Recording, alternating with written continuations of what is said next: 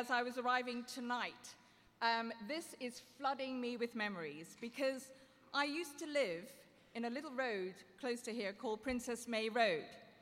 Um, as a single parent, having um, left uh, a, a very uh, well, dangerous and emotional marriage with a child who had special needs, and uh, my little flat in Princess May Road was where I slept on the couch for two years and sort of tried to decide how I would fight for her.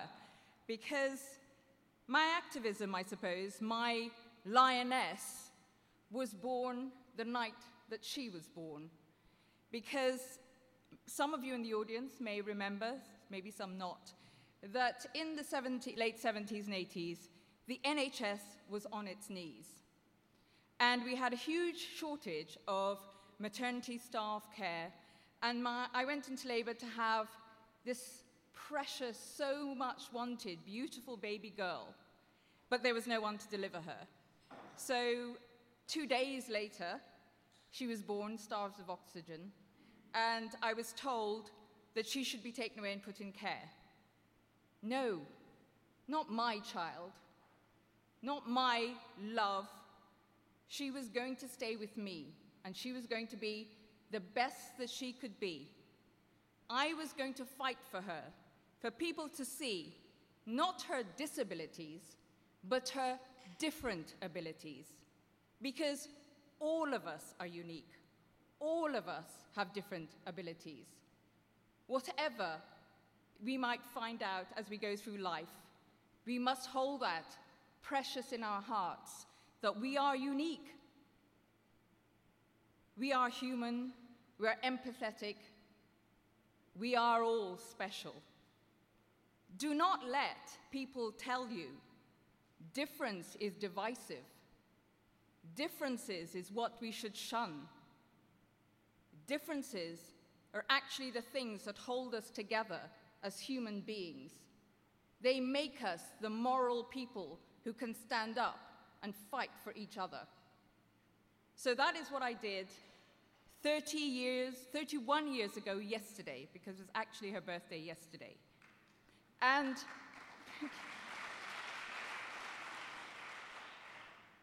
I had, she had no one else but me. And I was going to fight the system because at that point, only people with money and privilege had access to what's called statements, who could fight for support for their child throughout their educational system. And I felt this was wrong. I felt that every parent, every child, should have access to a statement to support. So that was my first campaigning battle. And I was successful, and as you may know, many of you, it is now part of our system. And then after that, I thought, what a privilege to be in a position where I can think of solutions whenever I encounter a problem, where I could use my voice to help others if they're weak, down on their luck, vulnerable. What a privilege to be able to stand up and use your voice to benefit others. And that is what my book Rise is about. That is what my life, my campaigning life, has been about for 30 years. Not because I'm fearless, because I'm fearful. I'm fearful what happens when there is silence, when we do not speak up on behalf of each other. We might wake up one day and not like the society, the community, the country that we are faced with. And here we are. I am fearful again, more than I have been for decades. I am fearful that the ground we walked on and took for granted as being stable is now rocking violently from right to left, not just in the UK, but around the Western world. So many questions are being asked about why is that? I offer you two of my thoughts. The first is responsibility.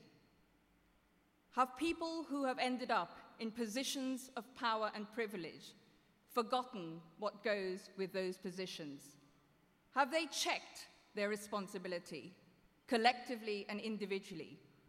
I do not believe they have. I do not believe we have. We need to start checking our responsibility. The second, I would say, is the foundations that hold our society stable, our values and principles. And we got a little bit sidetracked with our lives. We forgot to check in on how those principles and values were being taught and protected. Mandela once said that we judge a society by how we treat our children. I would modify that to how, what it is we teach our children. What are our politicians teaching our children? What is our silence teaching our children? What is fake news teaching our children? They will ask us that question in the future, and what will be our answers? We need to step up. We need to talk about who we really are, what is really going on in the world. I have tried to help others to find their voice in my book. I have used my life, all its failures, warts and all, to try and help people find the courage to speak up, to stand up, to ensure that the silence does not become the new norm. That fake news, lies, division, hatred, anger are not the new norms. We have all the power within us to change that, to ensure that does not happen. And each one of us can do it. Because the really exciting thing is it's a bit like a drug, it's addictive. The more you do it, the more you want to do it. Start small, defend someone, be a little activist, and suddenly you can't get enough of it. It's infectious. You learn to make mistakes, but then you build on it. Each one of us can be a change maker. Do not expect other people to be the change. We are the change. We are the ones that have to be the guardians of the future of our children's. We must step up. We must not be frightened. We must not fear, let fear dominate us. Those who are peddling the fear have an agenda. Don't ever underestimate them or call them stupid. You must be mindful. You must listen. But also, you must be empathetic. People do not strike out in anger because, solely because they want to destroy. Yes, I know it's easy to knock down, but it's so much harder, harder to rebuild. But we can rebuild in a stronger vision of that that was in the past if we do it with empathy understanding, and go that extra mile. That is why I will never stay silent in the, in the face of fear, in the face of Farage. I will not stay quiet. I have fought, but I need you all to carry on fighting because none of us can do this on our own. Watch this space tomorrow. There's a new fight that I will front.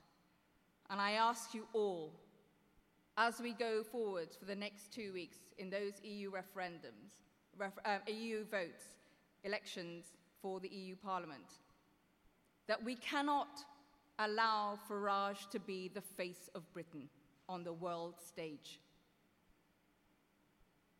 People have a right to choose which way they want to vote, the way they want to live their lives. But we also have a right to defend morality. We have a right to defend kindness, love, compassion.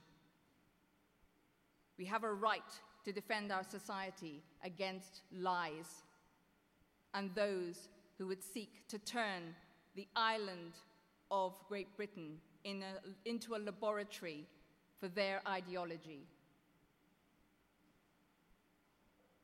I seek you, I beseech you, do what you can. Every drop counts. We can come together in a stream of consciousness that will wash away and renew and refresh the Britain, the country we absolutely passionately love. Thank you.